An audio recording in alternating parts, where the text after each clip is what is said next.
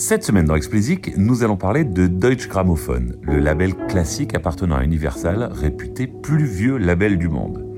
Eh bien, pour un doyen, il est drôlement dynamique puisqu'il vient de lancer un service de streaming permettant d'accéder à son unique catalogue. Le classique et le streaming n'ont, pour le moment, jamais fait bon ménage, à tel point que des plateformes dédiées à ce genre sont apparues et sont venues occuper cette niche. Outre le français Cobuzz, qui est en fait, à proprement parler, un spécialiste de classique, mais plutôt de haute définition. Donc, outre le français, il y avait des plateformes comme Adagio, il y a toujours pour Adagio, et Primephonic, qui occupaient cette niche. Alors, précisons pour Primephonic qu'ils euh, ont été rachetés par Apple et que pour l'instant, le service n'est plus live et qu'ils s'apprêtent à relancer un nouveau service sous la bannière Apple Music. Pour le moment, j'en sais pas beaucoup plus.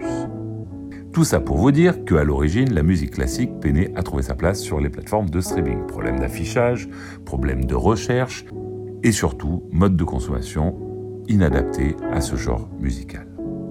Les plateformes que je viens de citer sont apparues sur ce constat, le streaming tel qu'incarné par Spotify, Apple et ou Deezer n'est pas adapté à la mise en valeur de la musique classique.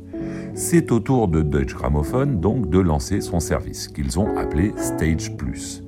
Il proposera l'intégralité du catalogue, bien entendu, mais également des vidéos, des documentaires, des live streams de concerts et d'opéras et toutes les nouveautés du label sur tous les devices et dans la meilleure qualité audio possible. Alors si l'on regarde l'offre proposée par la concurrence, on se rend vite compte qu'ils proposent à peu près tous la même chose et la même variété de formats en fait. Et les boss du label ont beau déclarer que Stage permettra aux fans de classiques de découvrir une toute nouvelle expérience classique multidimensionnelle et blablabla et blablabla et blablabla, on se rend compte en fait que c'est pas là-dessus que Deutsche Grammophon compte faire la différence. Non, le label compte en fait essentiellement sur son nom, sa réputation et son image.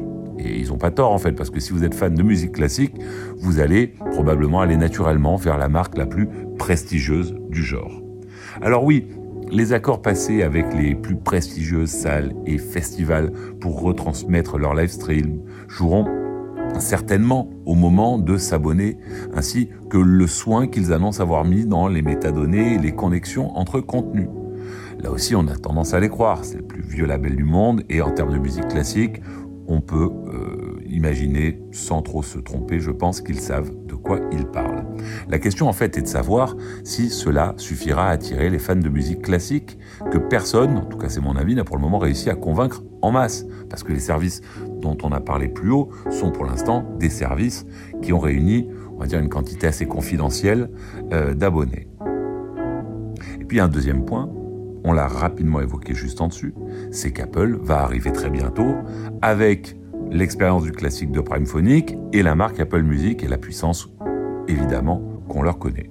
Du coup, Deutsche Grammophon, sitôt lancé Stage Plus, se trouvera avec un nouveau poids lourd à affronter. Allez, c'est tout pour cette semaine. Euh, comme d'habitude, si vous ne l'avez pas encore fait, abonnez-vous à la newsletter, le lien est en description. Pour me soutenir, euh, mettez-moi 5 étoiles sur Apple et abonnez-vous, quelle que soit la plateforme. Allez, bon week-end à tous et à la semaine prochaine.